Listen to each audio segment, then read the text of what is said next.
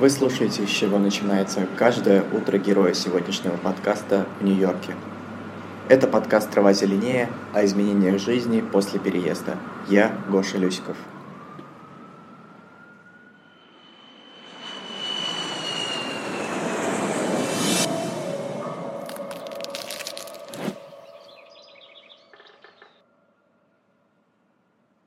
Привет, расскажи, как из Украины ты переехал в Нью-Йорк.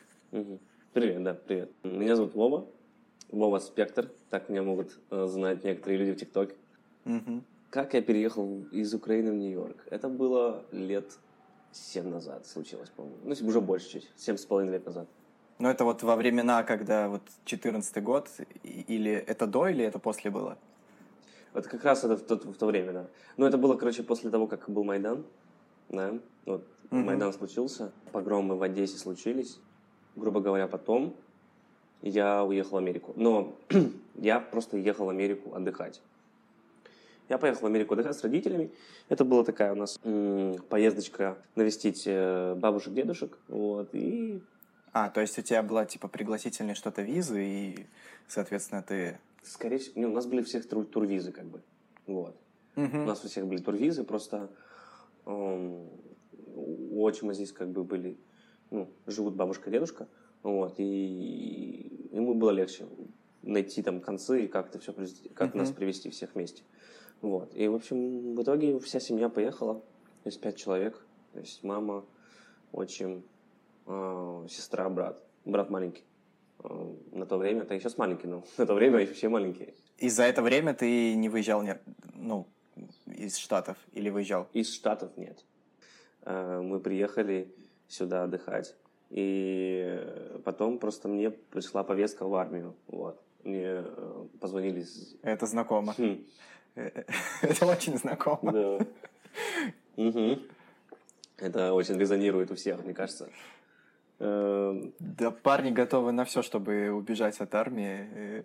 Как бы... Я тут сам планирую переехать, и один из критериев это потому, что нужно в армию идти. А, серьезно? Ну, это прям... Да. Подожди, тебя реально вот сейчас, у тебя повестка?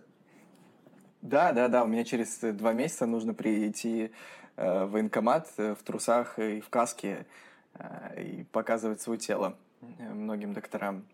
Жесть. Вот. А я планирую через месяц уехать. Ну, это самое правильное решение. Чтобы... Тебе приходит повестка, ты сидишь в каком штате? Нью-Йорк. Ага, то есть ты сразу прилетел в Нью-Йорк из Одессы? Да, я сразу приехал в Нью-Йорк из Одессы и получил повестку уже здесь. Ну, типа, я получил просто новость, потому что повестка пришла ко мне, ко мне домой пришла 2 ногами, сказала, давай, с автоматом, и сказала, типа, приходи. Мы тебя ждем сердечно. Слушай, но в 2014 году, да, это стрёмно. Вообще было непонятно, там могла и война быть, или и еще что-то быть. Много чего было непонятно. Просто у нас точь-точь такое же было вот год назад, когда были протесты, и вообще было непонятно, что будет происходить. Может быть, там, знаешь, Европа что-нибудь начнет делать, может быть, там как-то русские начнут, может быть, тут какая-то гражданская заварушка. Но мне отчасти вот от этого было тоже очень стрёмно, потому что заберут, и непонятно, что будет. У меня людей некоторых, знакомых, друзей, забирали, и ты сразу должен 2 недели там в какой-то там комнатушке отсидеть карантин. Ну, в общем, там все как-то очень жестко, очень стрёмно, и не надо. В общем, да, ты сидишь в Нью-Йорке, ну, и у тебя выбор либо пойти в армию, либо, не знаю, там, по Манхэттену гулять.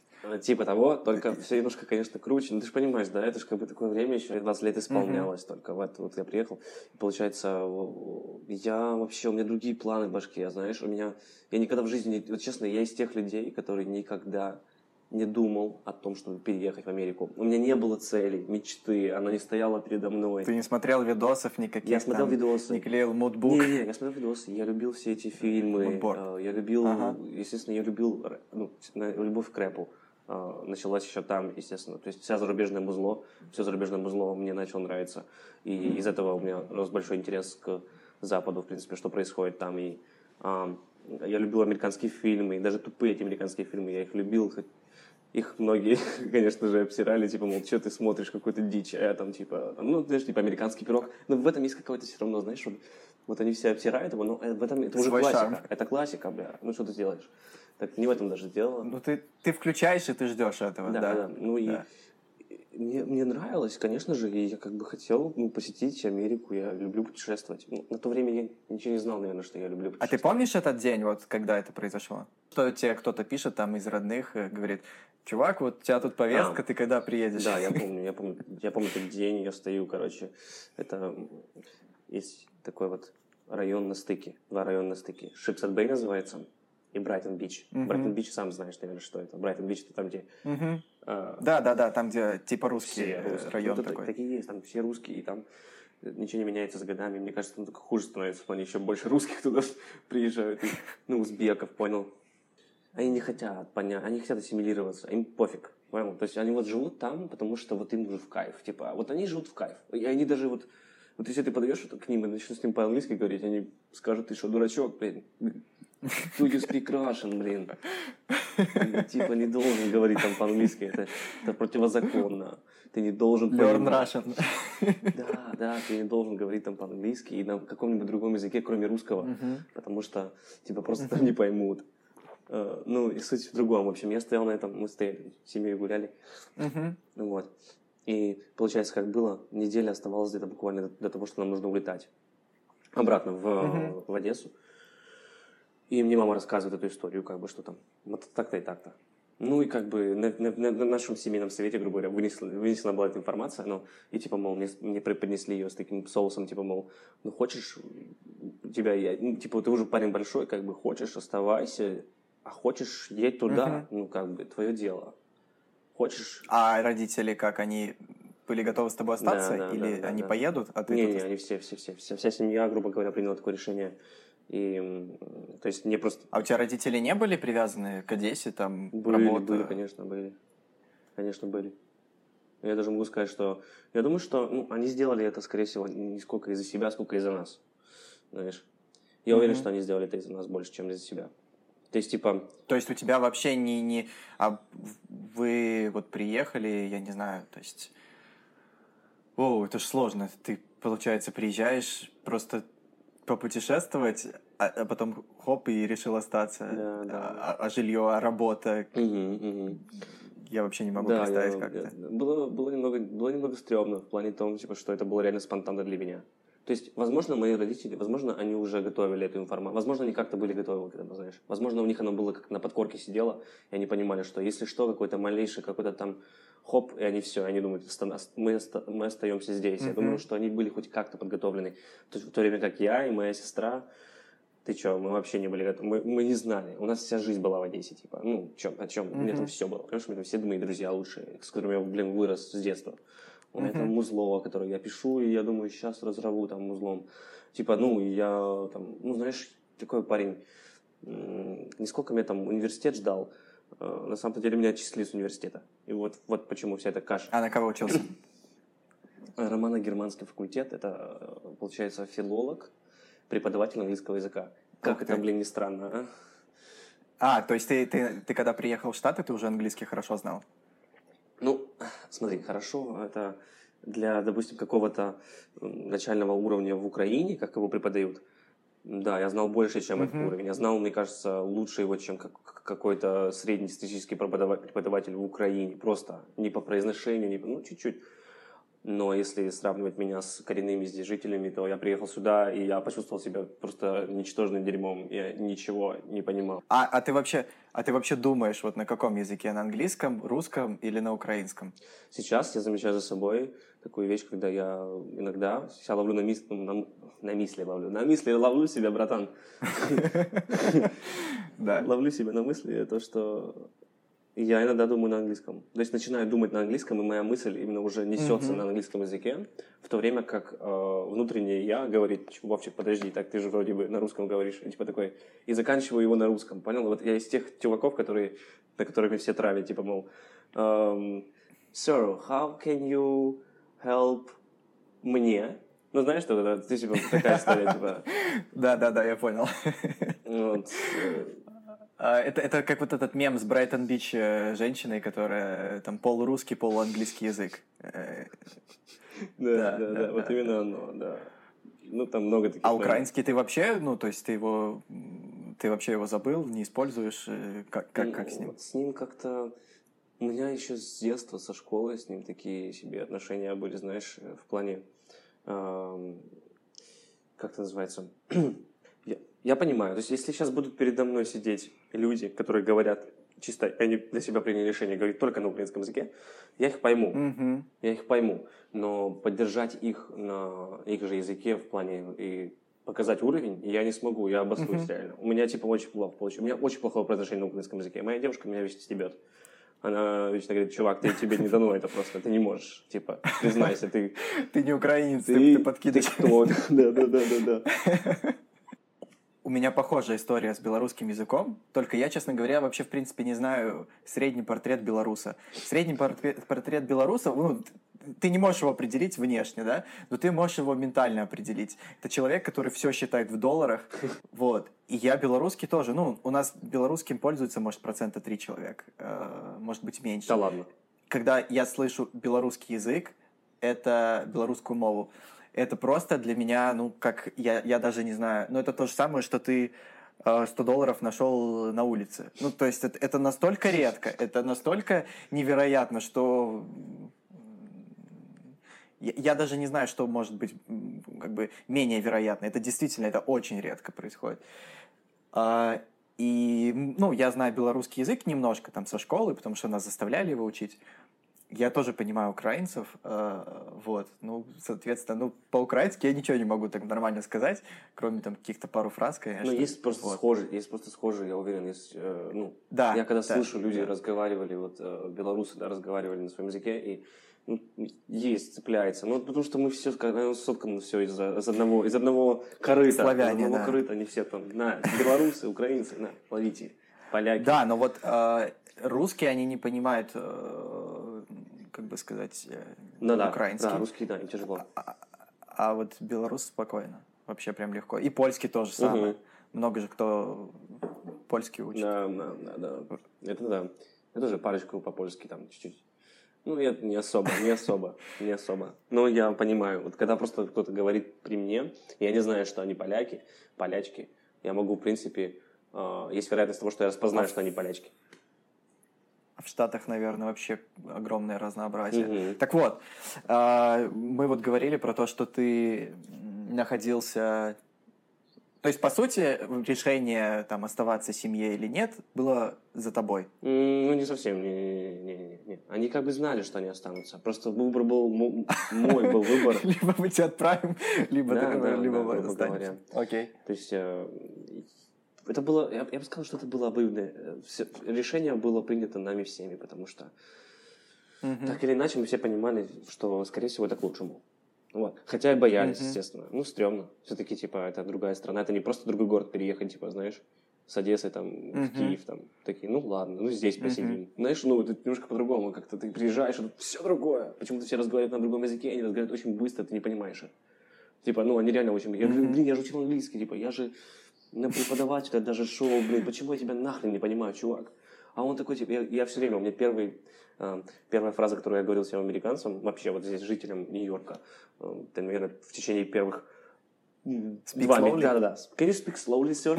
И он начинает, типа, а его это еще больше злит, понял, его это больше злит, он такой, take this cup, please. Я говорю, can you speak more slowly?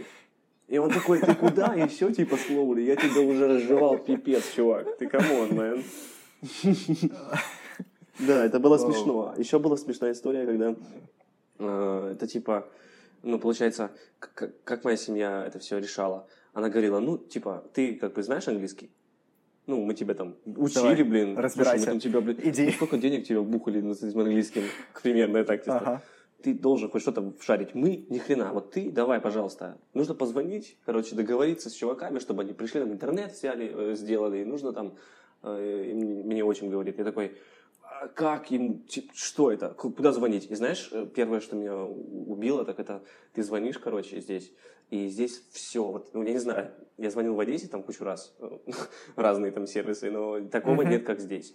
Здесь ты звонишь, и тебе сразу, во-первых, чтобы попасть на живого человека, ты должен пройти 7 кругов ада. Они тебе, робот тебе говорит по-английски, типа там, цель вашего звонка, на английском все это.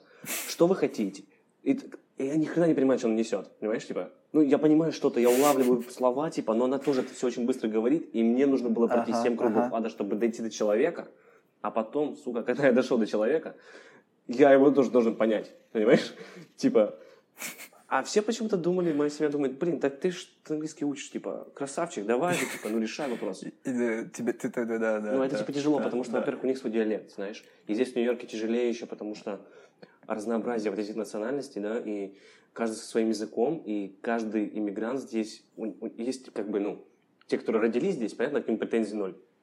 А есть ребята, которые вот как я. То есть у каждого есть свой акцент, да, и тебе нужно эти все акценты понимать. Он может слово говорить неправильно, то есть он может сам говорить слово неправильно, произносить его неправильно, а я должен, блин, понять, что он говорит правильно, понимаешь, типа, ну, то есть он мне может говорить, типа, table, он мне может говорить табля, понимаешь?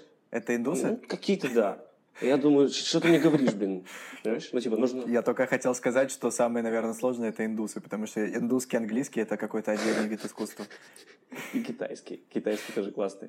Поверь мне, китайский – это вообще любовь. Вот вернемся к тому, что тебе решение оставаться здесь или же уезжать в Украину. Ты быстро решил оставаться или ехать? Да, буквально прошло, короче, минут 30. И ты такой, все, я просто понимал, как бы, что куда идет. Я просто понимал, во-первых, я один не поеду в Украину. Знаешь, еще, может быть, возможно, я менее решительный был, знаешь. Типа, в то время, мне кажется, еще тоже. Я, на самом деле, привык, что за меня родители много чего делают, знаешь. Есть такая тема тоже в этом плане. То есть я здесь стал более самостоятельный.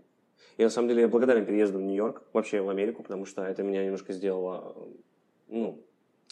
Короче, жил я в Одессе, в Украине, я был немножко другим чуваком, типа, знаешь, за меня все решали, я жил неплохо, наша семья жила неплохо в Одессе, на самом деле. Ну, там, благодаря моему папе, тому подобное, мы не жили, не тужили, как говорится, да, очень долгое время. Я как бы был таким, знаешь, даже, можно сказать, разбалованным ребенком в детстве. Скорее всего. Ну, типа, по-хорошему разбалованным, но разбалованным. То есть я получал, в принципе, много чего хотел. И поэтому, скорее всего, это все, знаешь, тоже как-то высказалось. И там, в Одессе, я как бы себя вел немножечко так. Как это называется? Развязно. Очень развязно, да. Спокойно. Да. Что за тебя могут там родители постоянно что-то помочь. Я не думал о том, что... Типа, я всегда думал, что жить в квартире, фу, какой ужас. Типа, не дай бог, понял? Ну, типа... А вот, кстати, про квартиру. Ты как... Ну, вот у вас же какие-то начались там проблемы, сразу сложности в плане того, что, ну, ты такой за 30 минут решаешь и... Камон, ну, а где жить? Нет, но мы, смотри... Где вообще деньги зарабатывать? Да, но мы жили, вот смотри, мы жили у бабушки с дедушкой, да, то есть нас приютили там, грубо говоря. Мы там жили первое время, потом наша семья начала искать квартиру, ну, и нашли дом. Это как бы частный дом, но понял, знаешь, это как один этаж сдается. То есть ты как бы... А у тебя бабушка с дедушкой давно в Нью-Йорке живут? Да. Они, получается, с 2000 какого-то года, 2002-го, 2001 года. Ну, знаешь, типа, давно реально. Да. И они на Брайтоне, вот как раз. И мы жили у них, перекантовывались первое время, естественно. Мы, во-первых, в принципе, приехали к ним изначально, то есть мы в гости приехали, да, то есть мы жили у них, а потом мы как бы, вот, когда мы приняли решение, мы какой-то там, может быть, еще месяц кантовались там. Сразу, конечно же, начали вопрос. То есть на меня это, знаешь, я такой чувак вообще по жизни, у меня темп такой, знаешь, немножечко тоже развязанный, даже остался он развязанный. Расслабленный такой, типа, ну. И я поэтому не думал очень о многих вещах, как бы, я думал, ну, Америка, что прикольно, Манхэттен, смотри, блин, ну, небоскребы, ё-моё, это же красота, типа. Я не думал сильно о том, что будет дальше в тот момент. Даже когда я принял решение, я думал, ну, блин, поживем, увидим, типа, приключения. Ну, я вот периодически ТикТоки какие-то смотрю, и люди с Америки, они там за неделю, за две зарабатывают на машину, там, будучи официантом, на MacBook. Ну, то есть там, мне кажется, ну, то, что транслируют, по крайней мере, проще заработать больше возможностей? Или у тебя было как-то это сложнее? Ну вот, смотри, у меня вот здесь был интересный твист. Если в детстве я там типа был таким избалованным ребенком, такой, все имел, шоколадку хотел, шоколадку получал, то здесь я приехал, я понял, что, блин, ну, во-первых, я уже как бы, мне 20 лет, нужно что-то делать. И до меня это дошло, как бы, знаешь, начало доходить, думаю, что же происходит, как бы, мне 20 лет, и я не работаю еще, мне нужно учиться, что мне делать вообще, я занимался музыкой вообще, хотел на музыку все ставить, камон, что вы от меня вообще хотите, что я хочу здесь делать, что мне, блядь, делать, и, короче, я пошел в колледж, здесь такой колледж для, грубо говоря, не то чтобы для иммигрантов, он для всех, но иммигранты просто пользуются этой лазейкой, потому что, типа, легче в поступлении, знаешь, легче вот во всем этом.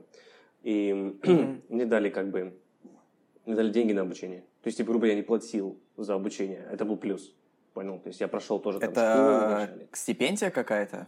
Или это родители дали?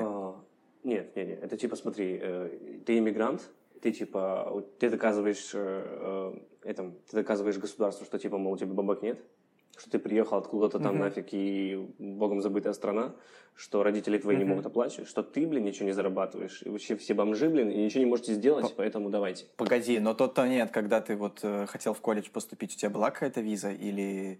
Ну, то есть ну, она да, у тебя заканчивалась или она долгая была? Да. Ну, она заканчивалась, да, но она была. То есть, типа... И даже с этой турвизой тебе все равно дали в колледж? Да. И потом эта виза продлевается или как это работает? Нет, там потом... Мы потом как бы пошли по... Ну, ты знаешь, наверное, политубежище. Знаешь, что это такое? А, конечно, да. Ну вот, да, это был мой, это мой кейс. Это был мой вариант. Ага. И быстро ты паспорт получил? Я паспорт еще не получил. Или ты его еще не получил? Я тебе больше просто скажу. Я знаю, что в Европе там в течение 2 лет получают примерно, должны получить паспорт, но как оно на самом деле, фиг его знает. Я тебе больше скажу, я еще даже и грин-карту не получил, по сути. Ух ты. Да. То есть, прикинь. Только виза одна и ну смотри, и я как бы легально здесь, все типа четко, просто самой карты нет. То есть типа я жду ее. Ага.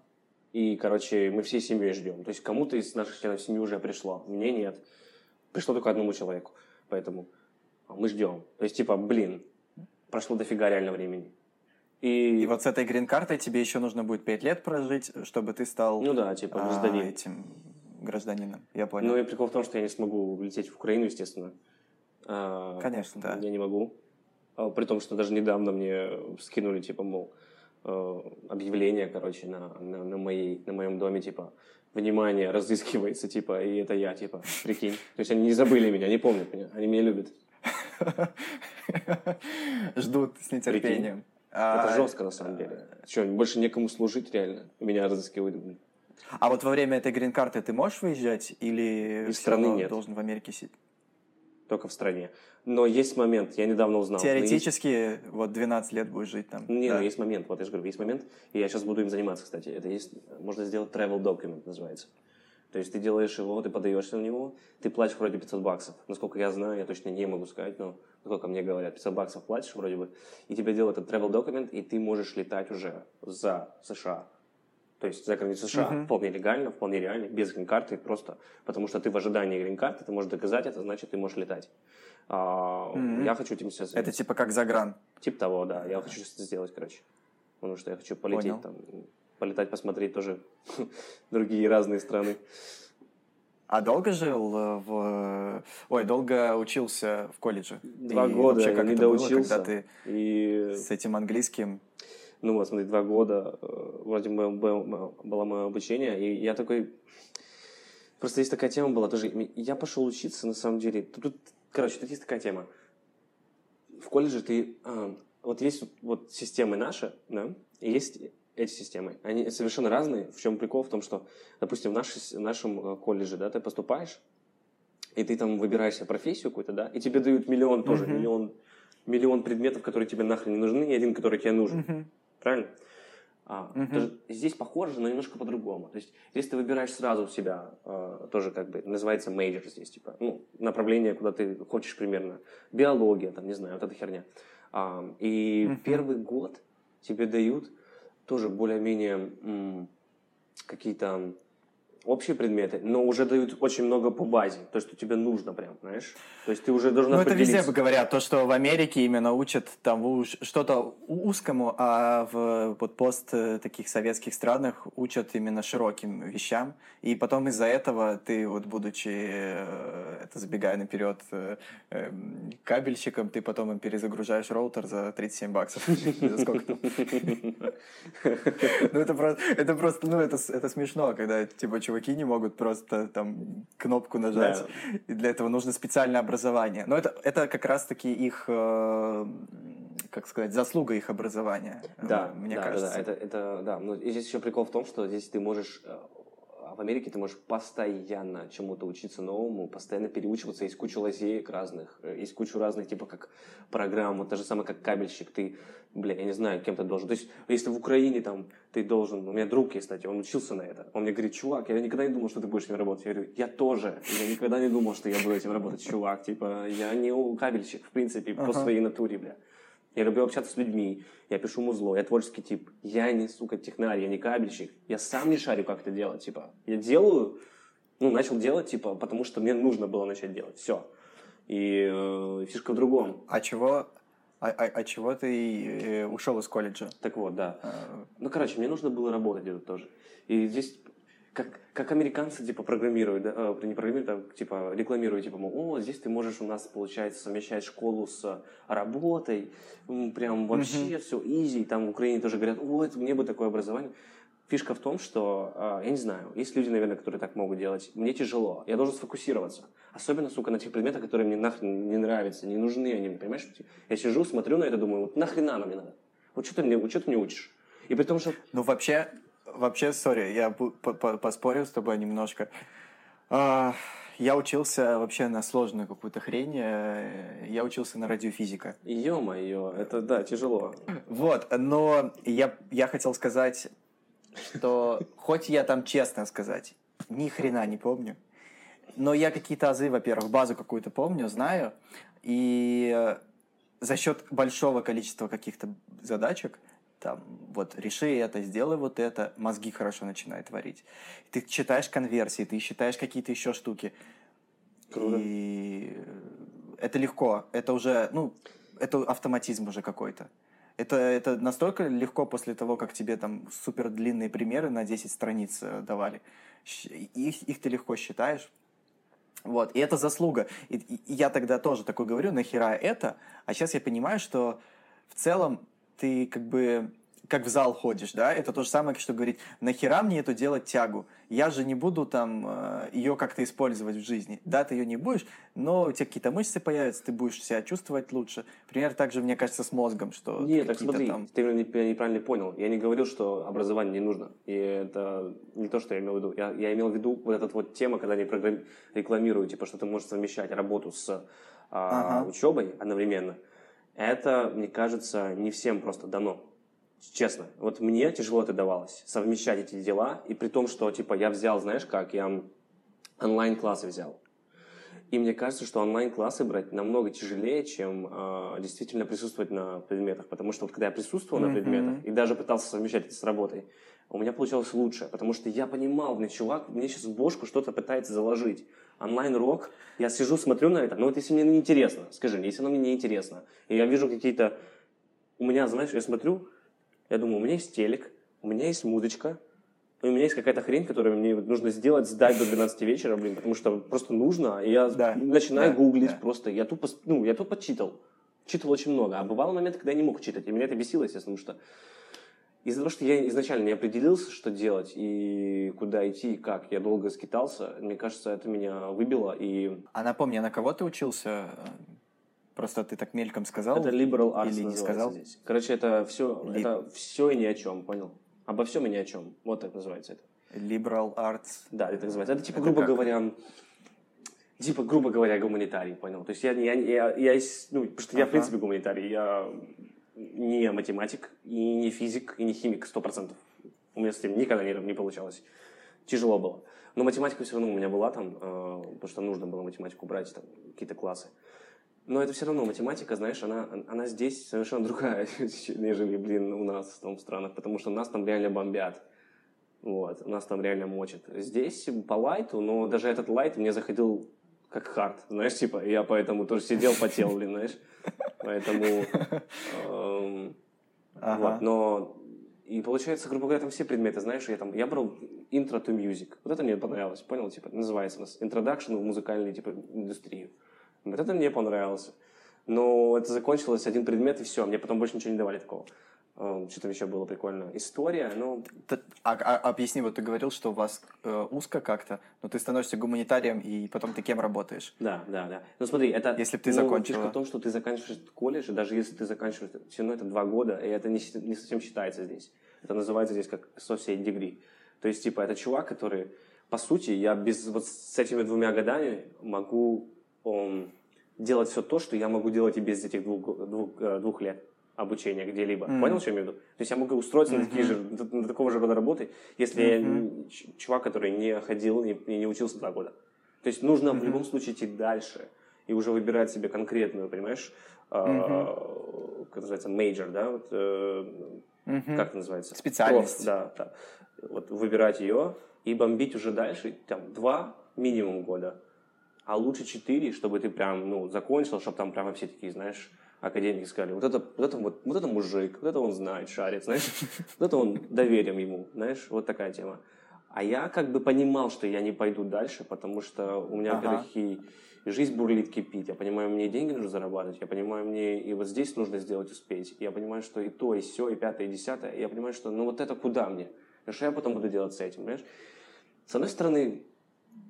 То есть ты ушел не из-за того, что тебе там не успевал или неуспеваемость, ты просто такой, все, хватит с меня, я пошел. Я, можно сказать, сдался в самом конце, короче. Я должен был закончить его, этот 2-годичный колледж. И у меня последняя сессия была, и... сессия, назовем ее так. И я, что-то... Я понимал, что я продавливаюсь. То есть у меня на работе был завал тоже. Мне нужно было совмещать. Это не все оправдание, может, пофиг. А то есть ты еще в то время работал кабельщиком? Не кабельщиком. Я работал на других работах и на разных тоже. Я много где работал. Я бывало кальянщиком работал по ночам. Потом, я много работал испробовал на самом-то деле. То есть где-то, где можно просто заработать? Где-то, где можно заработать. Где-то, где... А что самое необычное было? Чинил телефоны. Это не то чтобы необычно, но для меня необычно, потому что это, блядь, не мое. Ты понял? Меня пытались реально научить чинить телефоны. Я помню, это было такое пятно в моей жизни, там, месячное, по-моему. Месяц там пробыл. Я понял. Не мое. То есть ты вот так менял работы, пока ты не дошел до того, что... Кем ты сейчас являешься? Или как? Того. Я сейчас тоже... Я сейчас в поисках тоже. То есть, на самом деле, я...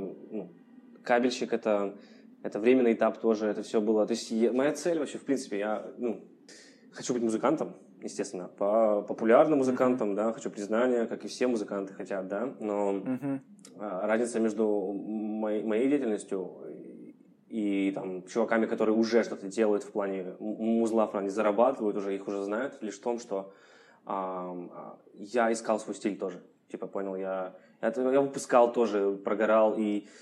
Я начал с рэпа, и все время в рэп. Сейчас я...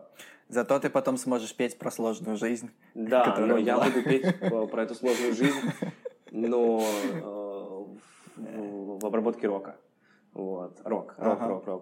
Рок, альтернатива, не знаю, вот такая музычка мне по кайфу. Я понял, что я в ней более органичен, чем в рэпе. Я понял, что рэп — это... я вырос, мне кажется, с него. Эти штаны, которые, знаешь, большие очень, которые на меня уже в какой-то момент стали уже на меня, понял, эти штаны. Они были когда-то на меня большие, а сейчас они уже, я прям на них залажу, уже не рэпер, уже, нормально. Но не в этом суть. И мне больше интересно, на самом деле, вот такое, знаешь, как маркетинг, вот как контент-креатор. Вот сейчас я активно развиваюсь, я ищу себя в этом стиле и хочу дойти до того, что я буду развивать просто ТикТок-аккаунты людям, брендам разным. Сейчас это очень... Сейчас это прям ТикТок, прям бум и пипец. И я считаю, что из-за этого... Да, я где-то читал, что раньше ТикТок-звезды в Америке, по крайней мере, это было... как шутка, что я селеба ТикТок, а сейчас, если ты говоришь, что к тебе уже более серьезно относятся, что у тебя есть подписчики в ТикТоке. Конечно, да. Вот, типа, это как раз тот самый год, когда, я помню, я познакомился с ТикТоком, и мне еще все, типа, друзья говорили, типа, чувак, ты какой херню занимаешься, типа, что ты делаешь? Ну, не все друзья мои, ну, там, знаешь, знакомые, которые где-то там, ТикТок-то что это, типа, я говорю, пока, посмотришь, что дальше будет. И мне все так, типа, говорили, я говорю, ну, увидишь. Сейчас все они в ТикТоке зарегистрированы, пытаются набрать подписчиков, и ничего не получается. Типа, вот в этом прикол, знаешь, типа, когда они тогда мне говорили, чувак, что-то это ТикТок для детей игрушки, пусть они там себе вот это вот танцуют танцы, это не для меня это, а потом сейчас она сидит танцует танцы. Я думаю, красава.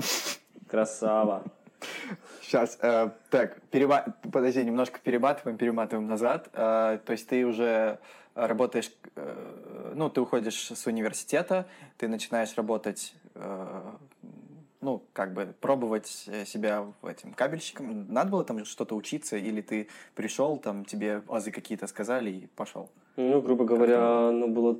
Да, типа, мне нужно было поучиться, конечно, но особенно мне, потому что, я же говорю, мне это тяжелее, как бы... дается, чем... Например, у меня есть друг, вот ему это дается легче. Он, в принципе, с детства с электрикой знаком, со всей этой историей, знаешь, у него руки с того места растут, типа, а у меня руки не с того. Я, типа, молоток держал в своей жизни 2 раза, понял, и дрель вообще 1 раз. И то с папой, понял, типа, он дрелил, а я просто поддерживал его. Поэтому... И при этом тебя американцы считают волшебником. Да, ну, меня американцы считают волшебником, с какой-то стороны. Некоторые американцы, которым я все-таки смог помочь. А нафига им, я, честно, не могу понять, наверное, потому что я не жил в Америке, но нафига им это кабельное, если есть там, не знаю, Apple TV, Android TV? Я тоже задаюсь этим вопросом. Зачем? Я тоже задаюсь этим вопросом, поверь. Это кто? Это более бедные люди? Или... Нет, не обязательно, наоборот. Есть очень богатые люди, очень богатые дома, у которых у каждого в этом доме, там, допустим, у него там 2 этажа, там, не знаю, 10 комнат, и в этих 10 комнатах будет по одной кабельной коробке. Понимаешь? И это такой прям пипец для меня. Да, мы все с этого угораем, понял, но это приносит бабки. Это такая для тебя кэш-кау, как говорится. Да, я на самом деле не понимаю, нахрена тебе 10 коробок, чувак. Типа, ты живешь, у тебя ты и жена, типа, и там маленькая собака. Ты еще серьезно? Нахера тебе 10 кабельных коробок? Ты за них платишь бабки? А я где-то видел, что кто-то там чуть ли не айпады ставит в каждую комнату. Ну, я не знаю, может быть, у американцев какой-то сдвиг есть. И... Может быть, это у нас сдвиг, а они что-то понимают. Да, может быть. Но еще и у богатых свои причуды, знаешь, есть. Вот у них, типа... Всякое возможно. Вот. Ну, и ты вот, соответственно, уже сколько кабельщиком работаешь? Ну, уже примерно год. Ага. Год, грубо говоря. В принципе, ты уже сейчас, получается, говоришь хорошо на английском, даже уже думаешь на английском. Там, ну, у тебя какая-то худо-бедная есть работа, и вообще, что тебе сейчас нравится в Штатах?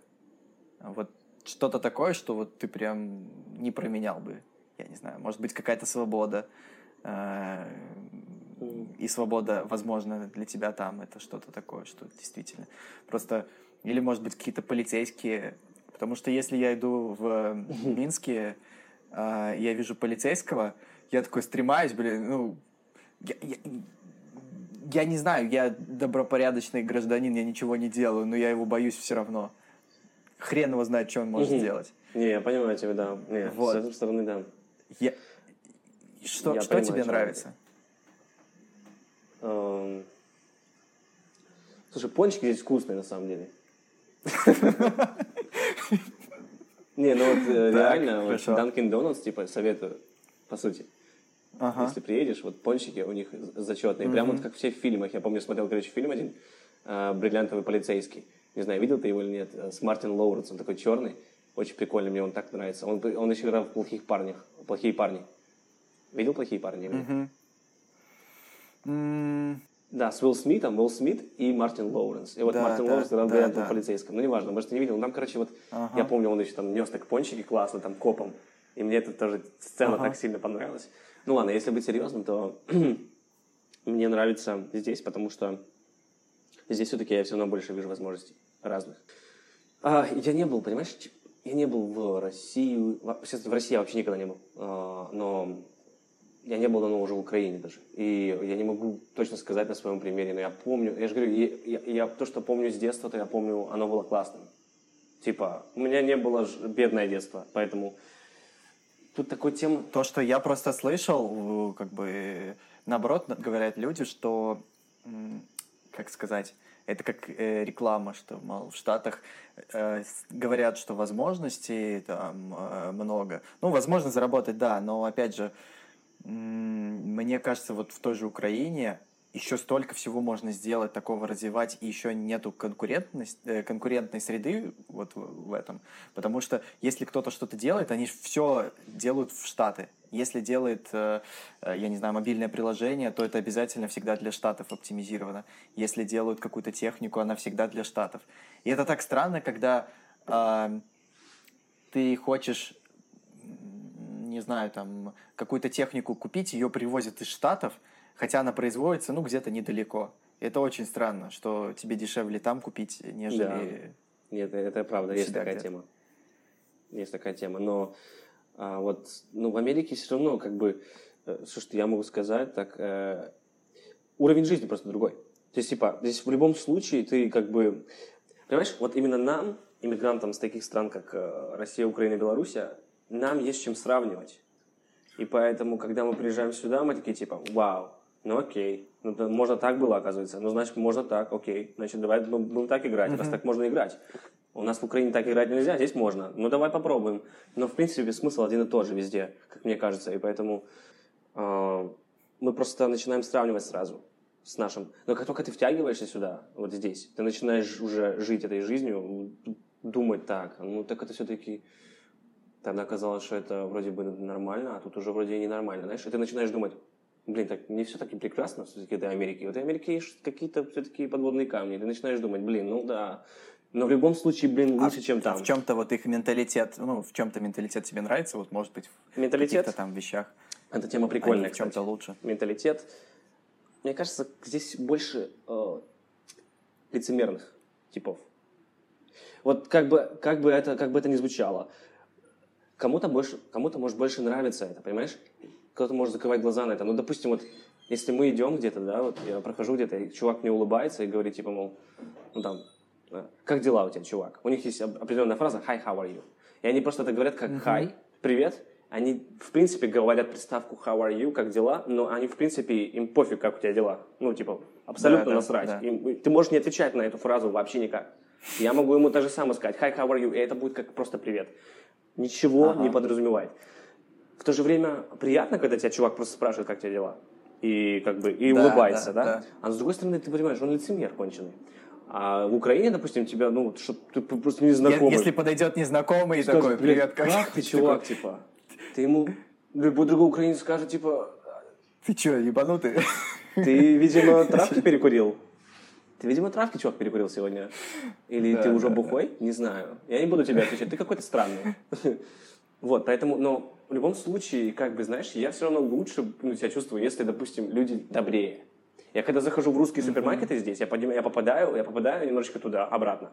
Вот на Брайтоне в русский супермаркет зайди, тебя вернет моментально туда, откуда ты. Отвечайте. И вот это вот серость, каменное лицо кассирши на кассе. Вот это вот. Что будете покупать? Ага, давайте, ну, как платите, кэшем или картой? Как телепорт. Да-да-да, так, мальчик, не стой здесь, мальчик. И все на русском говорят, несмотря на то, что как бы это Америка, ё-моё, это... Ну, короче, в общем, маленький такой диссонанс происходит. Прикольно. Как бы лучше, конечно же, когда мне улыбаются, спрашивают, как у меня дела, типа, и стараются узнать вообще, что происходит, даже если им пофиг. Поэтому, но глобально, я же говорю, заработать здесь все равно можно больше. И возможностей здесь больше только потому, что здесь никто тебя... Ну, допустим, бизнес, да, на примере бизнеса. Ты захочешь открыть бизнес в Украине какой-либо. Ну, допустим, я захочу открыть фудтрак, да, вот там, не знаю, там, придумал себе новую идею, там, сэндвичи с сыром плавленым поливать. Моя новая идея, не знаю, хочу открыть, я болею этой едой, я хочу открыть, людям дарить эти бургеры, блин, и получать бабки.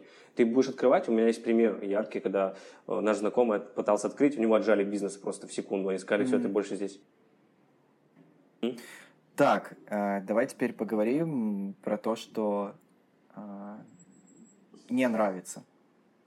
И когда ты вот говоришь «не нравится», можешь говорить про американцев, там, которые давно там живут, и про приезжих, не знаю, из наших стран или, может, еще каких-то. Да и вообще, в принципе, про страну. Что не нравится? Что не нравится мне здесь? Так... Ой, блин, я не знаю, вот такой момент... Скорее всего, возможно, вот эта вся тема с расизмом, понял? Сала нету или... Не, с расизмом тема, мне кажется, больше всего. Вот она мне здесь не нравится. Здесь очень сильно расизм... Все-таки, когда говорят, типа, мол, расизм уже прошел, расизма нет, расизм есть. И... Смотри, очень много афроамериканцев здесь, на самом-то деле, предвзято относятся к... белокожим, так же самое, как и белокожие к афроамериканцам. Да, вот такая банальная просто, да, банальный расизм. Uh-huh. Но он работает здесь, как бы. И я приехал сюда, я никогда не был расистом, по сути, вообще.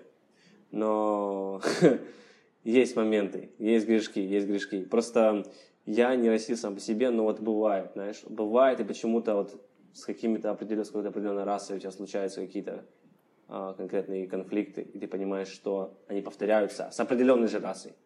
Ну, почему-то так произошло, ну, вот не знаю, ну, вот так. И именно такие конфликты почему-то больше всего происходят, допустим, у меня там именно с этой определенной расой. Mm-hmm. Значит, что-то происходит конкретно между вами, и это разные люди все были, но они были... А вот последний раз, когда с тобой такое было? Видишь, это что же, я не могу тебе сказать, типа, что кто-то сказал, блин, ты белый, я с тобой здесь ходить не буду, знаешь. Мне такого никто никогда не говорил, типа. То есть, ну, я просто ощущаю, что это, скорее всего, на расизме, то есть, связано с расизмом. Я стою в очереди, чтобы заказать какой-то там, не знаю, это было, по-моему, Макдональдс, не знаю, по-моему, Макдональдс был, да. Uh-huh. Передо мной стоит проамериканец, абсолютно незнакомый ей. Американцы обычные, ну, как посетители, знаешь, которые захотели, ну, заказывают еду. Он заказал, она с ним мило общается, смеется, все нормально. Он проходит, настает моя очередь, ее кислое лицо, знаешь, сходу же мне... По фейс-контролю не прошел. Да, не прошел. И что бы я ни говорил, она... Ага, угу, угу, окей. You're 520. Ну, типа, 520 тебя. Пока. Ну, типа, знаешь, и это можно это сказать, типа, мол, что у нее просто было в ту секунду плохое настроение, и вдруг, а потом оно опять возросло, типа, когда к ней подошел афроамериканец. Возможно, это совпало, и так, знаешь, но, скорее всего, нет, потому что я здесь уже живу достаточно много лет, и поэтому я понимаю, что, скорее всего, это... То есть такие маленькие вещи, но которые, они вместе уже сильно влияют. Вместе они заметны. Ну, или же, вот, допустим, есть дома для малоимущих семей здесь, да? Ну, вот есть такие программы там, и люди в основном, которые живут там, это афроамериканцы. В основном так получается. Они живут на пособиях, да, они не работают. И эти дома в основном выглядят очень неблагоприятно и неблагополучно. Я таких просто дома очень много уже насмотрелся, так как я работаю кабельщиком, я объездил очень много Нью-Йорка, реально я все почти не знаю в этом Нью-Йорке. Мне так кажется, по крайней мере. И я очень много гнилых видел домов, и, знаешь... Несмотря на все это, в этих гнилых домах есть квартиры, когда вот ты заходишь, и там все равно чисто, там приятно, там как-то по-другому. А большинство ты заходишь, и там просто, ну, не хочется находиться. Несмотря на то, что, знаешь, подъезд может быть обрыганный, обоссанный, но квартира может быть чистая, знаешь, и там как-то... То там еще хуже в квартире, понял? И в основном эти вот хуже в квартире, это происходит у афроамериканцев почему-то. Ну, вот так сложилось, не знаю почему. Спроси меня, почему, я не знаю. Я не знаю ответ на этот вопрос, я просто знаю, что по статистике я видел больше такого. И неприятно тебе находится, тебе становится неприятно. Тебе неприятно...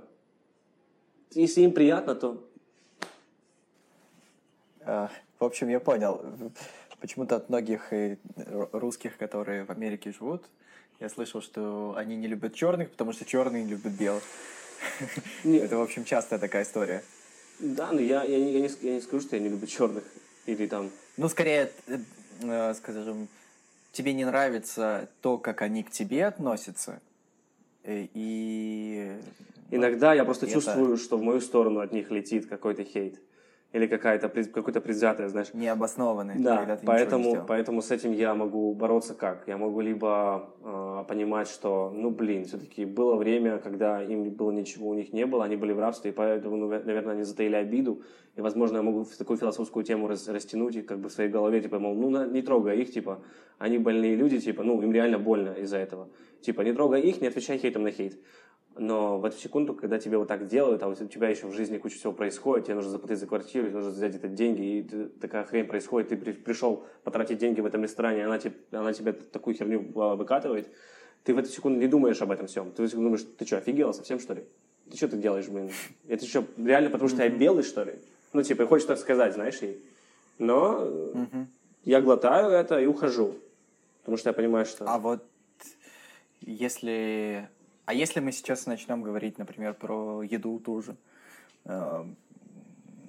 насколько я знаю, то если ты хочешь питаться хорошо в плане здоровой едой, а не там какой-то химическим составом, мегахимическим составом, то это прям супер дорого. Да нет. У тебя такое вот в этом как-то проявляется или... Я бы сказал, что каждый, мне кажется, на свою, знаешь, как говорится, каждый использует это в своих целях и по-своему. То есть, типа, я не могу сказать, что здесь, чтобы здорово питаться, ну, питаться здоровой пищей, нужно зарабатывать миллионы денег и, типа, как это называется, это недоступно всем, типа. Я бы так не сказал. Я бы сказал, что можно здорово питаться, даже не зарабатывая много денег. Просто находить продукты определенные, покупать в определенных магазинах, допустим. Что есть магазины, которые кидают очень высокие наценку. И ты понимаешь, что ага, в этот магазин не пойду, потому что там, допустим, или там, допустим, в этом магазине там есть определенные товары, которые нормальные. Ну, то есть нужно все смотреть, искать, нужно заниматься этим.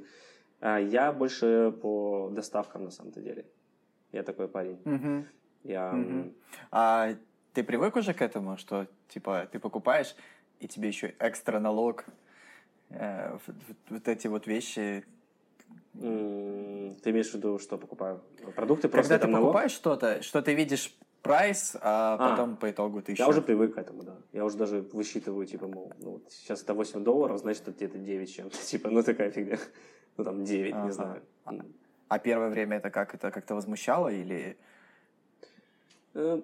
Блин... Да не думаю. Я тебе говорю, потому что, типа, так получилось, что там, в Украине, я не особо за этим следил, знаешь. Поэтому в этом плане я, наверное, не самый лучший человек, который сравнивает эту вещь, потому что я там не покупал. Я покупал, если там что-то, естественно, я покупал. Блядь. Человек мне давали деньги родители, в этом фишка все, знаешь. Я и зарабатывал так почти сам там. Типа, я реально работал там, наверное, может, на 2 работах. И то, бля, ну, такие сезонные. То есть, типа, я не знал цену деньгам, на самом деле, там, понимаешь? Реально. Я все, буквально, я хлебнул жизнь, начал хлебать жизнь только здесь. Понял? То есть, если есть ребята, которые в моем возрасте, там, лет 17-18, уже в Украине, там, менеджерами становились каких-то магазинов, там, что-то еще вертели дела уже, то я в этом возрасте еще был в розовых очках и думал, что... Работать это, в принципе, для слабаков. Я только буду выступать на концертах, ездить, и все у меня будет прекрасно. Машина, тачка, все хорошо. Ну, типа, я думал, что я буду совершенно другим, понял? Я никогда не столкнусь с работой, в принципе. С работой, блядь, что? Я что, блядь? Это когда-нибудь не скоро. Да, я, типа, реально не видел это. Поэтому я приехал сюда, мне сказали, налог, ну, все, я плачу налог, значит. Типа. Сказали, ну, блин, ну, что делать? Что делать? Я, если не буду платить налог, то... Кстати, про налоги эта тема очень жесткая. Вот я же работаю кабельщиком, вот, и, короче, тема какая здесь. Ты работаешь на определенную, как вид сотрудничества, типа, знаешь, называется 1099, ну, так называется. Особенность в том, что работодатель за тебя не платит налоги, и тебе придется их платить самому. И вот сейчас как раз сталкиваюсь с такой темой, когда мне там советовали все, типа, мол, откладывай деньги на налоги, откладывай деньги. И я думаю, откуда откладывать, там же, типа, ну, и так не так много приходит, знаешь. Ну, на самом-то деле, реально, на кабельщиком, типа, то есть я там показываю, да, быстрые $37, но фишка в том, что никто же не знает, сколько быстрые $37 у меня в день реально. Ну, типа, может, это был единственный заказ у меня на сегодня. Но он быстрый, но он был единственный. Знаешь, типа, я не жалуюсь, ничего, но просто к тому, что вот эта тема с налогами, это очень очень серьезная штука здесь. И есть определенный месяц, когда мы все платим налоги. И там день, там определенные недели, там где дают заплатить налоги. Если ты не заплатишь, тебе там такие штрафы должны быть. То есть, типа, я вот сейчас готовлюсь к тому, что я сейчас собираю деньги на налоги, потому что я понял, что я не совсем, я немножко не прогадал здесь. Немножко не рассчитал. И типа, знаешь, бывают месяцы, когда у нас здесь не сильно бизнес идет, и ты зарабатываешь меньше, чем ты думал, понял, и начинается немножко несостыковка. То есть то же самое, эта работа такая, она немножко, она специфическая, это раз, а два, ты еще и не знаешь, она нестабильная. То есть я могу, допустим, на одну неделю заработаю $2000, а на следующую ты, может, там 800 заработаешь, понимаешь? И вот как-то с этим крутись. Даже 2000, это чистыми тебе или... Да, это мне, или но это... от этого нужно платить налоги, понимаешь? А ты не откладываешь. Сколько? А вот, подожди, ну, не знаю, это сколько в месяц? 3-4 или это меньше? Не, ну смотри, я же говорю, допустим, ну, я же говорю, у меня были месяца, я зарабатывал там по 6 да, там, тысяч долларов. Блин, ну, это здесь звучит, это очень много звучит. Ну, поверь, это звучит, а когда ты приезжаешь сюда и понимаешь, что тебе платить за квартиру всего лишь $1650. $1650 просто заплати за квартиру, а потом заплати за интернет, за газ, за свет, за всю эту хрень. Это у тебя уже около 2 с чем-то. А потом ты начинаешь думать, блин, так это же просто я на то, чтобы подышать воздухом, отдал эти деньги. То есть они не пришли, они пришли просто людям, которые должны их взять. Я понимаю, у меня остается, сколько? Там уже 4, да, там остается. Если это 6, не всегда 6 ровно. Там, возьмем 5, у тебя остается 3. Ты хочешь сделать то, ты хочешь сделать это, отложить куда-то, кредитку загасить. Ну, короче, и ты понимаешь, что ты поверь, для людей, которые зарабатывают там $200, 300 в месяц, они когда слышат 6 тысяч в месяц, я понимаю. А им эти 6 тысяч, это 3 года надо копить, понимаешь, 3 года. Это сколько там? Ну, 4 хороших айфона. То есть им нужно будет 3 года на эти 4 хороших айфона копить. А ты это можешь сделать за 1 месяц. И для них это прям, ну вот как-то, чувак, ты чё... Я понимаю. Это знаешь, как золотая молодежь, мол, чё, да. И ты можешь зарабатывать это просто тем, что ты, не знаю, подбираешь тарелки, это реально, ты подбираешь тарелки, зарабатываешь $6000 в месяц. Я не верю своим глазам. Боже, Америка моя любимая страна, знаешь. А приезжаешь, и ты понимаешь, что типа, ну, камон. Это все относительно очень, на самом-то деле. А какой процент налога тебе нужно будет отдавать за этого еще? Ну, блин, вот это вопрос. Потому что... Короче, я должен был создать свою компанию, по сути. Вот в идеале я должен был сделать так. Я должен открыть свою компанию. Был еще год назад. И тогда я бы, мог бы списать больше налогов, там, прийти к бухгалтеру, он бы мне посоветовал. А я этого не сделал. Из-за этого у меня будут больше снимать. И я пока не знаю, надеюсь на самую меньшую цифру из всех возможных. Но, блин, это будет минимум 20%. А самая большая? Это будет минимум 20%. А самая большая это сколько? 30%. Ага. От всего заработка за год. А это на самом-то деле, даже если ты заработал не так много, короче, и ты понимаешь, это нормально. Это порядочно. Ты должен просто оплатить в конце, типа, знаешь. И вот это вот будет сейчас для меня челлендж, заработать на налоги, чтобы просто отдать их. Ну, я не говорю не то, чтобы я не прибедняюсь, типа, в плане того, что, типа, это такая, знаешь, это фишка, о которой не все всегда думают. Я тоже об этом сначала не задумывался, когда я пошел на кабельное. Мне сказали, типа, я думаю, это откладывает, а потом еще год впереди. И год уже все, понимаешь? Поэтому... А вот были помощи, кстати, какие-то от штатов во время ковида или нет? Да, были. Мне повезло тоже в этом плане. Вот она называется Unemployment Benefits, типа безработица. Вот. Подаешься на нее. И мне выдавали... Сколько? Ну так возьмем. $700 в неделю мне давали. На то, что просто сижу дома. Вообще, я ничего не делаю. Я не должен никому ничего делать, никому звонить, никому писать смс-ку за то, что я сижу дома. Я просто сижу дома, и мне каждую неделю $700. Это ломает бошку тебе. Ну, мне сломало, типа, на секунду, потому что, ты прикинь, я зарабатывал, допустим, к примеру, вот я до этого работал официантом. Я зарабатывал, бывало, даже меньше, чем $700. Ну, бывали недели больше, чем... Ну, то же самое, это все нестабилка. И, короче... А тут ты, прикинь, каждую неделю сидишь дома, и тебе капает $700. Ну, не ломает ли тебе это голову? Ты ничего не делаешь. Ты не то, что работаешь из дому. Ты не работаешь из дому. Ты сидишь дома. Из дома. Тебе платят за то, что ты ничего не делаешь. Да. Типа, вот это мне ломало голову поначалу. Подожди, а если бы ты начал что-то делать, тебе бы перестали бы это платить? Да, да. Мне нужно было, если бы что-то начинал делать, то только на кэш. Так, чтобы... Мне, помню, рассказывали, вот в Канаде там какая-то прогрессивная шкала налогов. И, в общем, женщина получала меньше, чем ее муж, но потом у нее какая-то прибавка к зарплате пошла, премия за то, что она там лучше работала. И зарплату ее увеличили. Но вместе с этим ей увеличили налог. Да. И с этим налогом она начала меньше зарабатывать, чем раньше. Да. Это... Вот с этими премиями. Это пипец. Охренеть. Это Америка. Это Америка. Ну, я про Канаду говорю, но система, наверное, похожа. И это тоже, на самом деле, меня, удивляет здесь. Потому что, мы сидим иногда и думаем, а нахрена вообще-то закачивать все эти офигевшие университеты, колледжи, если ты в итоге отдал этому своему, лучшие годы, во-первых, а потом ты отдал кучу денег еще, чтобы обучиться, а потом ты вышел, а потом ты зарабатываешь, ты медсестра, к примеру, ты медбрат, ты зарабатываешь свои 70-80 тысяч в год, а из них ты отдаешь кучу налогов, просто очень много налогов. А еще помимо этого ты еще отдаешь деньги на то, что ты когда-то занимал у государства на обучение. То есть, получается, ты... реально есть такие примеры, есть чуваки, которые, они в кабале... Всю жизнь платят за то, что они когда-то отучились. Да. И это тупо, меня напрягает тоже.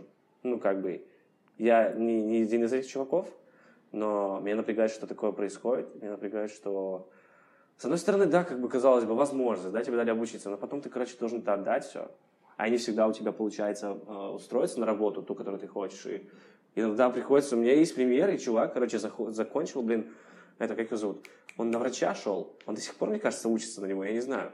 Я его очень много лет знаю уже, и он учился до меня, до того, как я приехал в Штаты, и он учился, и он еще учится, мне кажется. Я не знаю, последний год, но, мне кажется, до сих пор учится. И, в чем фишка, он на доктора учится, но он работает каким-то работал барменом, потом что-то еще И он доктор-бармен, понял? И не доктор ни хрена, И это, ломает голову на самом-то деле, и многим жизнь ломает. Реально, прикинь.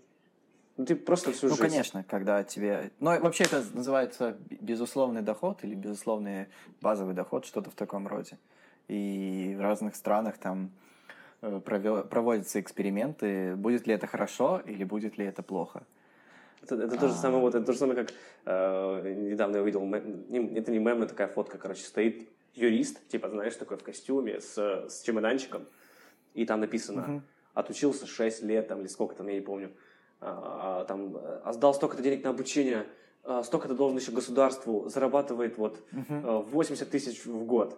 К примеру, я не помню точные цифры, но послушай мораль этой басни. И стоит рядом строитель, или какой-то, такой, знаешь, рабочий класс, Да, я понял. Учился 3 месяца на эту специальность, работает столько-то часов. У него тоже paid vacations, оплачиваем выходные, зарабатывает 100 тысяч в год, не должен ничего государству, Я не представляю, как они работают, строители или еще кто-то.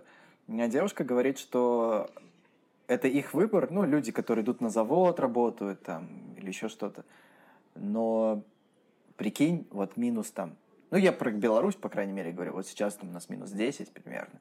И ты, будучи строителем, в это время ебашишь. Просто что-то делаешь на морозе. Честно, я не завидую этим людям. Пускай они даже больше будут зарабатывать, чем я. Я не хочу страдать, как они. Может быть, они тоже страдают этим. Да, это я согласен. Но это, видишь, каждому свое. Потому что для него, ему кажется, что все круто. Мне кажется. Есть такие ребята, которым кажется, что все круто. То есть, даже когда я сейчас... яркий пример работа кабельщика, да? Чуваки, которые выносят реально. Есть примеры. У меня есть друг, он зарабатывал 2-3 в неделю. Реально. $3000 в неделю. Я таких денег никогда не делал на кабельном. Для меня был самый потолок, это 2, реально. И пару раз всего лишь. В основном я заработал меньше, чем $2000 в неделю. Вот. И он зарабатывает, он там прям вообще, у него, я же говорю, руки из того места и там туда-сюда. А я как бы понимаю, что, слушай, я лучше буду двигаться в своем стиле, в своем ритме, делать то, что мне больше по кайфу. И там работа, которая не привязана к какому-то месту, я могу путешествовать, я могу зарабатывать тоже приличные суммы, могу развиваться в этом и довести этого до еще больших сумм. Но в итоге я не буду заниматься этим, потому что ну, это реально тяжелая работа, по сути. То, что я там показываю быстрые $37, это не всегда так. И там очень много есть работ, которые... Ну, реально, у меня просто камера в этот момент не поднимается, потому что это работа очень тяжелая, типа, серьезно. Прям мне в этот момент хочется все нахрен послать, вот честно, вот настолько жестко бывает. Такой вопрос, а что бы ты сейчас сделал по-другому? Ну, кроме того, чтобы копил на налоги, вот, что бы ты сейчас по-другому сделал? В плане, если бы я никогда не пошел бы на кабельный или что? Вообще все что угодно, что бы ты сейчас по-другому сделал? Что бы я сейчас по-другому сделал? Вау, это интересный вопрос. Что бы я сейчас по-другому сделал? Там, мне кажется, ничего, знаешь. Или нет, подожди. Нет, есть момент. Мне кажется, я бы... Да нет, ничего не стал поменять. Потому что я думаю, что все должно идти, как должно идти. И оно все придет, приведет меня туда, куда нужно идти. В любом случае, я думаю, что... Вот реально, если бы не эта работа, я бы не начал бы вести этот блог в ТикТок, он бы мне принес бы 100 тысяч подписчиков и людей, которые действительно интересны. Ну, типа, никогда не было нигде больших цифр в аккаунтах, в социальных сетях. И это первый аккаунт. И это меня начало потом сдвигать на мысли, типа, мол, мне нравится создавать контент, в принципе. Я начал создавать контент для других. И оно у меня тогда получается. Я понял, что, блин, я проснулся в себе, и я нащупал себя в этом. И я буду бить теперь в эту, как бы, среду. Ну и совмещать с музлом, вот, и как бы делиться. А вот какая-то была уже отдача от этих там, подписчиков в ТикТоке? Ну есть, да, есть. В плане рекламы еще нет, но вот сейчас работаю над тем, чтобы как-то интегрировать рекламу. Нет, ну может быть тебя на улице начинают как-то узнавать. Не, ну в основном же у меня, смотри, у меня же в основном аудитория как бы находится в России, Украине, Беларуси и Казахстане, вот в этих странах. У меня очень маленький процент смотрит в США пока что, и я как бы... знал на это. Но есть ребята просто, которые там, мне рассказывают, там, типа, о, недавно рассказывала, там, недавно говорили за ТикТок, и какая-то там что-то подружка, знает тебя, оказывается, там, видела тебя в ТикТоке. Я думаю, ну, прикольно. Ну, не особо так много, но есть чуть-чуть. У меня есть друг, тиктокер. Ой, у него много подписчиков, у него что-то около миллиона, может быть, меньше. Он сейчас забил на ТикТок, но в пике... К нему... Он снимал, в общем, такие тупые видосы. Я вообще не знаю, кто такое смотрит, но тупые видосы. Оказывается, смотрят это дети. И к нему постоянно подходят там дети около 10 лет. Можно с тобой сфотографироваться? И вот его популярность. Вот его целевая аудитория. Пацану, ну там уже 25 и больше, там 26 или 27. Нет, да, около 26 лет. И его узнают на улице дети. Ну, не знаю, успех это или не успех. Ну, слушай, на самом деле детская аудитория это самая-самая-самая-самая сильная аудитория в плане типа ее можно вырастить. Вырастить, знаешь? Ее можно взрастить с тобой вместе. Ты уже на пенсию уйдешь, когда они вырастут. Не, ну слушай, я понимаю. Ну, слушай, ТикТок как бы начался. Это как YouTube когда-то начинался, знаешь. Когда YouTube только начинался, то на нем вначале сидели только дети. И это сейчас он превратился в такой большой... Ну, это прям телевизор уже стал. Вот. А раньше там были только дети. И вот эти все Ивангай и прочие ребята, которые тоже буквально пукали на камеру и собирали просмотры. Это имело место быть. То же самое, как и ТикТок. Это он начался тоже с детей. Но сейчас там уже сидят тоже взрослые ребята и начинают создавать контент. И там появляется потихоньку уже, я смотрю, много чего появилось. То есть, типа, там есть много функций разных. Тебе платят за просмотры, тебе платят за, там, можно гифты получать, подарки, то есть. А я недавно видел, что ТикТок вообще там Dark Kitchen открывает в Штатах. Что открывает? Dark Kitchen. Это Яндекс.Лавка, слышал хоть раз? Нет. Интересно, что это? В Рашке есть, короче, у Яндекса сервис, в котором ты можешь любые продукты, как из супермаркета, заказать, и они тебе придут в течение 15 минут. А-а-а. То есть курьер приходит, любой, хочешь жвачку, он одну жвачку тебе принесет. А, блин, слушай. Ну, понятное дело, что это... Ты сейчас рассказываешь да. это, сори, я прям вот... Мы недавно с девушкой столкнулись с таким приложением здесь, и для нас это было прям что-то невероятное, потому что это, ну, такое обычно не происходит. Это, видишь, в чем-то в России, конечно, технологии, наверное, лучше развиты, чем в Америке. А, кстати, вот о технологиях мне интересно. Насколько много NFC оплаты? Ну, то есть, когда ты телефоном оплачиваешь? Или чаще всего тебе нужна карточкой? Как... Ты имеешь в виду Apple Pay, типа такая штука? Да. Насколько она развита? Да, это пипец развита просто... уже, да. Это... Просто я слышал, что прям сложно оплатить. В Америке? Типа... В Америке, да, вот, бесконтактной оплаты, что все просят картой. Да не, не знаю, я как все бы... Все окей? Да, реально, как бы... В метро сделали так, что ты можешь просто тэпать, короче. Ну, тэпать, то есть ты вот берешь телефончик, вот, просто прислоняешь его к такому, как прилавочек.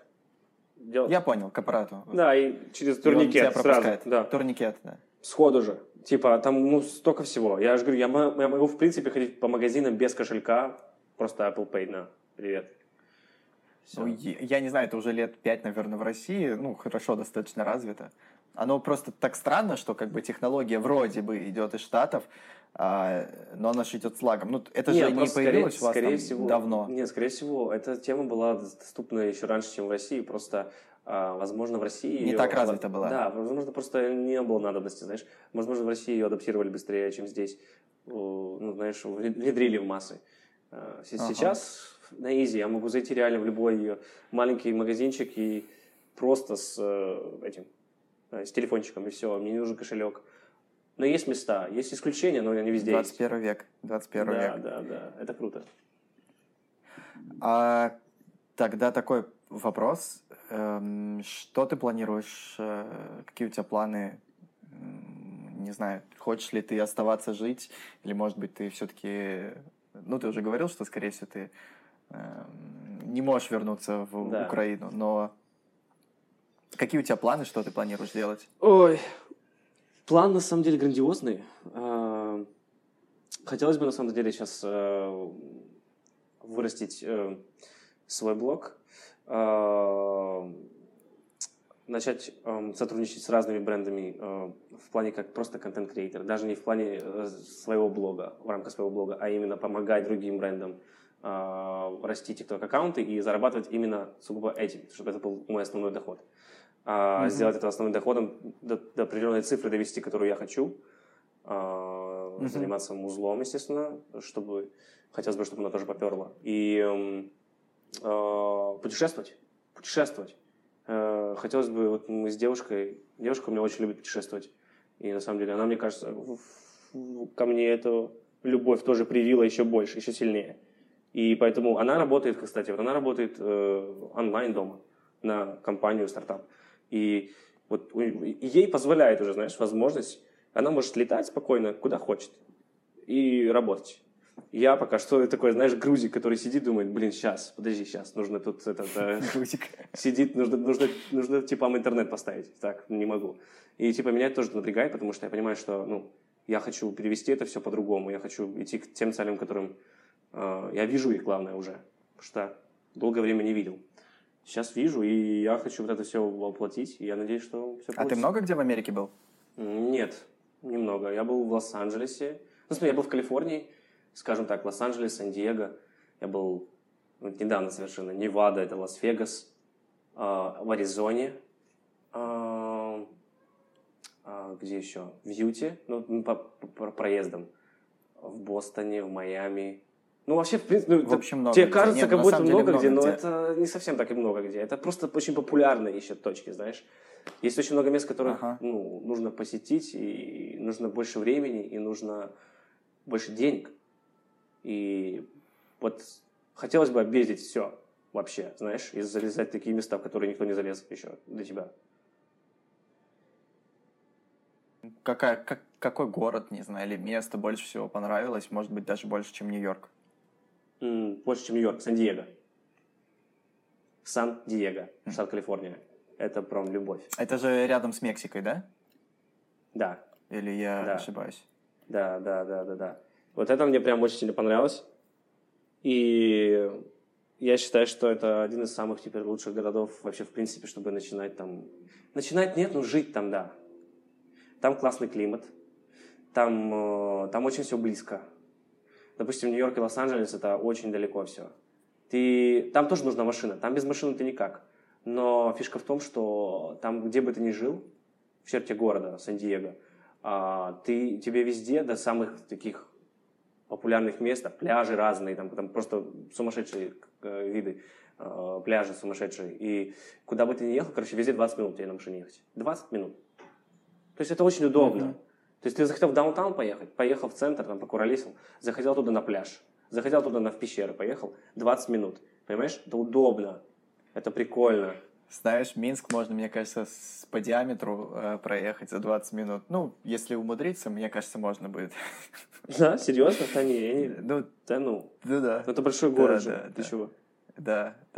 Ну, не так далеко, не так долго, я думаю, будет. Ну, Минск? От сил, может быть, чуть больше. 20 минут? Да. Мне кажется, да. Ну, на большой скорости, я думаю, что да, 20 минут. Блин, никогда не был в Минске. Вот, и, честно, очень много мест тоже, где я не был в Беларуси вообще не был, в смысле. В России я тоже вообще не был. Я только слышал и всего знаю, как бы. Хотелось бы тоже посетить, просто посмотреть вообще, что к чему. Потому что везде есть что-то красивое, на самом деле. Просто мы все бежим в поисках типа какого-то счастья нашего, в поисках какой-то мечты, там где лучше, но если говорить про места красивые вообще, про места какие-то крышесносные, то можно их найти везде абсолютно. В Белоруссии, в России, в Украине. Поэтому это нужно просто искать. Нужно искать и... Нужно быть... Как это слово такое... Как бы сказать, голодным на приключения. Ну да, тоже верно. Ну... Да, я вот сейчас загуглил, посмотрел, сколько это будет по диаметру от Малиновки до Уручья, и это примерно 30 минут. Вот. 30 минут. Ну, это, да, но этот город, он делался специально как бы это для машин. Это удобно просто. Он специально делался для машин, там широкие проспекты, там и так далее. Это такой... После войны они там строили. Ну да, вот типа 30 минут, и там все прям супер близко. Это маленькое такое село. У меня лучше вот такой вопрос. Как ты вообще... Я вот недавно только отучился на права. Как ты вообще приехал... Уже с правами ты отучился в Украине или же ты сделал права в Штатах уже? У меня были права в Украине, но я приехал сюда, и я делал их по новой, потому что здесь они как бы ничем не помогут. Ну, то есть ты можешь... А нельзя там международные права какие-то? Нет, ты можешь по ним ездить, вроде бы там определенное какое-то время. Но ты не можешь по ним все время ездить здесь. И чтобы тебе как бы здесь... А тебе надо было пересдать экзамен как-то? Или... Ну да, полностью все заново, да. Угу. Без обучения, просто экзамен? Экзамен. Там есть какая-то лекция, ты ее платишь за нее там. Я уже не помню, сколько платят. Ну, какие-то, знаешь, такие фиксированные деньги здесь. Там $40, допустим, да? И тебе дают лекцию, ты должен обязательно ее пройти. Там, знаешь, такая, типа, ты в принципе, сейчас сделано настолько это интересным образом, что ты просто платишь $40 и не ходишь на лекцию. Типа, грубо говоря, тебе пишут, ты ее прошел, понял? Ну, вот есть такие вещи. Ну, а если ты хочешь, если тебе интересно, можешь посидеть, послушать.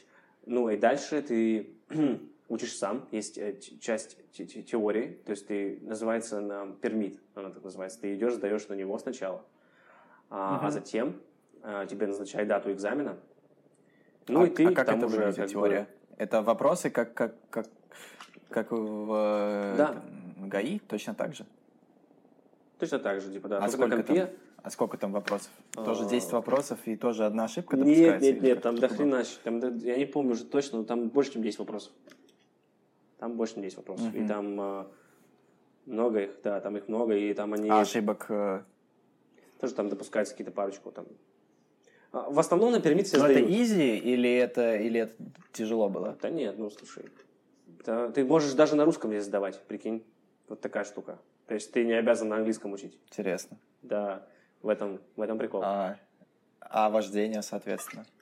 А вождение дальше ты как бы берешь инструктора себе, платишь ему, естественно, за урок. Ну и дальше уже... Он тебе назначает, там, сколько тебе нужно уроков, к примеру, там, чтобы он видит по тебе какой ты. Вот. И ты дальше сам почувствуешь. Ну, это занимает, понятно, это стоит каких-то денег. То есть, там, грубо говоря, один урок с преподом будет около $40-50 стоить тебе. Один. А тебе нужен такой, как минимум, не один, а как минимум штук 5. Ну, чтобы ты хоть что-то понял. Ну, я не знаю, если ты уже водил... И ты же ему... И ты, получается, ему же сдаешь, и вот... Нет, ты ему не сдаешь. Он тебя просто учит. Он знает, что нужно от тебя. В плане... То есть, что от тебя ждут на этом выполнении, на сдаче экзамена. На что смотрят и обращают внимание. Поэтому он тебе специально готовит так, как они хотят, чтобы оно было сделано. И оно с тобой садится абсолютно рандомный инструктор какой-то. И ездит с тобой. Я помню, у меня было такое. Я с первого раза сдал. Ничего такого. Ну, просто, вот, не знаю, в России обычно покупают, в Украине, наверное, тоже. А, да? Ну да, точно. Я думаю, что... Точно. Я забыл совершенно про эту штуку. А если ты хочешь сдать сам, это не всегда с первого раза. Блин, я еще вот тоже далеко не всегда. Я думал, ты меня спрашиваешь, так интересно, как будто бы, знаешь, думаю, понимаю, почему ты спрашиваешь, потому что, там же на взятках очень много всего. И, возможно. Да, я помню этого. Я помню это, точно. Угу. Здорово, кстати. Здорово окунуться снова в это. Я забыл уже об этом, знаешь. Забыл, как оно устроено. Если честно, на минуту. Оказывается, оно может быть по-другому. Да, я... Хорошо. Да. А вот какие бы лайфхаки, советы, не знаю, посоветовал людям, которые хотят переехать? Может быть, просто советы там. Знаешь, мне всегда нравились, эти вот выступления там на артистов на Грэмми, там, когда они получают Грэмми, там, или что-то еще, там, они какие-то большие награды, знаешь, они такие: ребят, спасибо всем большое. Главное, знаете, у вас тоже получится. Просто будьте собой, верьте в себя. Знаешь, чисто американская такая уже штука. Могу здесь то же самое сказать, на самом деле. Будьте собой, верьте в себя. Но я могу сказать, один дать совет, просто чтобы люди, когда сюда едут, чтобы они не жили иллюзиями здесь. Точнее, не питали себя иллюзиями там. О том, как здесь все прям супер здорово. Потому что здесь тоже есть много всего того, о чем они даже не подозревают. Если в чем-то это прикольно, то в любом случае оно тебя приземляет. Мой совет лишь просто, если это действительно ваша мечта, то вам стоит собраться и сделать этот шаг, потому что иначе вы его не сделаете, как минимум. Потому что если вы будете вечно откладывать, искать, вы не найдете. Поэтому нужно действовать по-любому. Но помнить о том, что Америка – это не рай на земле, а просто страна, в которой так же самое, как и везде, есть свои приколы. Есть и плюсы, и минусы. Возможно, их больше плюсов здесь, чем там. Но это тоже не все так радужно, как вещают все абсолютно люди. Все блогеры, все, не знаю, фильмы, которые мы смотрим. Вот реально, я когда приехал сюда, я думал, что все только как в фильме. Только изнанку показывают. Все как в фильмах, да? Но нифига. Все как в фильмах, это только вот часть Манхэттена в Нью-Йорке, если говорить. Вот там все как в фильмах, можно сказать. Ты видишь... Но ты начинаешь понимать здесь изнанку. Поэтому, если мечта, то по-любому нужно ехать. Не нужно терпеть 100%, потому что иначе ты никогда не узнаешь. Это 100%. У тебя была мечта попробовать американских пончиков, и она исполнилась. Да, реально, видишь, она на подкорке сидела у меня, этих пончиков. И я вот приехал, и я реально увидел пончики, и мне сразу стало хорошо. Но в любом случае нужно... Я понимаю, что ситуация просто в Украине, в России, Беларуси не самая крутая из-за этого, поэтому... Ну, есть люди талантливые, умные, и которые, у которых есть свои цели, а их просто там тушат. Их просто там тушат. И в этом плане, конечно же, я понимаю, что таким людям, ну, нужно искать выход. И можно сказать, что Америка в этом плане выход. Потому что здесь она все-таки дает тебе раскрыться, как мне кажется. А ты не рекламируешь своим там старым друзьям? Кстати, ты с ними вообще общаешься? Или как это было, что ты приехал, у тебя же там вообще никаких друзей, там никого, а старые-то остались в Украине? Это же было вот тяжело. Как ты с этим? Ну да. Понятное дело, то, что ты с семьей, но... Да, да, это друзей... мне помогло, с одной стороны. Ну да, было тяжеловато, конечно. С одной стороны, но как-то я... Ну, не знаю, я с ними часто созванивался просто по фейстайму, там, по скайпам. Пытался все равно, знаешь, адаптироваться здесь. А до сих пор общаешься? Да, или... есть ребят, с кем до сих пор общаюсь. Есть лучший друг у меня, Миша. И еще Паша. Вот они два лучших друга мои. И вот реально они были два лучших друга мои там. Мы с ними общались, и сейчас тоже продолжаем. Просто, естественно, реже, естественно, намного меньше. Потому что, блин, все-таки разница в часовых поясах, разница вообще во всем уже. Ну, типа, сколько я здесь уже нахожусь, немножко все по-другому. Но я все равно с ними общаюсь, и мы не забываем друг друга. И я уверен, что если мне что-то нужно будет от них, они мне это дадут или наоборот. То есть мы поддержим друг друга, даже если, типа, это будет, ну, даже если я здесь, а они там. Ну, уже были такие моменты, поэтому... Да, это прикольно, то, что вот ты сказал по поводу часовых поясов. Мы с тобой раньше про это поговорили, и это странно, что вот мы сейчас пишемся в воскресенье, у меня уже там 8:30, а у тебя еще утро. И для меня день прошел, а ты вот... А я еще только его буду... Только начинаешь, да. Но уже не совсем утро, у меня уже 12:30, 6. Ну, уже попозже, это, конечно, уже да. близится к такому уже разгару. Ну да. Да. Ну и последний вопрос. Подкаст будет называться «Трава зеленее». И скажи, пожалуйста, для тебя в Америке трава зеленее или нет? По-любому, тут просто много очень зеленой травы, которую употребляют в разных количествах, в разном виде. Ага. Вот. Но я могу сказать, что... Блин. Да... В некоторых частях она зеленее, но я бы не сказал, что она везде зеленая, отвечаю, поверь мне. Есть места, где вот даже травы нет. Скажем так. Многозначно звучит. Да, очень многозначно. Может, что-то еще добавить хотел? Просто для людей, которые хотят переехать, я считаю, что если у вас реально эта мечта, она есть, то нужно ей по-любому следовать, нужно по-любому делать все, чтобы сюда приехать. Ну, но при этом не нужно ставить это на пьедестал, как идею, потому что, знаешь, я слышал, я не подслышки знаю, короче. Вот видишь, я никогда не хотел переехать в Америку. У меня не было никогда цели и мечты переехать в Америку. И я переехал в Америку. Как же это интересно, да, получается? В то время как люди, которые очень сильно хотят переехать в Америку, рвут все части тела, кучу денег, кучу нервов, кучу сил, и не выигрывают ни грин-карту, им не дают визы, они сидят, ополченные, злые, в своих странах и думают, вот это мне не везет. В то время как я, тот, который, в принципе, в голове даже своей не мыслил о том, что, в Америку, пожалуйста, в Америку. И я здесь. Получается, я живу чьей-то мечтой, и, скорее всего, так оно и есть, но нужно просто, мне кажется, легче относиться к этому, спокойней. Все равно пытаться... Если не Америка, то ищите другое место. Не знаю, ну, сдавайтесь, но если вам действительно хочется поменять ситуацию, нужно делать, но не стоит ставить на пьедестал, потому что, уверен, в большинстве случаев это будет вначале гореть. Будет гореть, и будет потом обидно просто. Еще более обидно, чем чем, знаешь, чем если ты не держишь эту идею в голове. Да, ну или еще есть, конечно, вариант, когда визы не дают. Я смотрел видосы на Ютубе, как люди как раз-таки в Калифорнию через Мексику да, это на сейчас, машине как-то. Я слышал, это сейчас тоже очень популярная штука. Чревато, она опасна. Опасно. Ты едешь в Мексику, потом мне рассказывали, тебя просто ты переходишь границу, тебя садят в тюрьму. Уже в Штатах. Да, да. А потом ты типа ищешь такого лоуэра, типа такого, ну, адвоката, юриста, адвоката.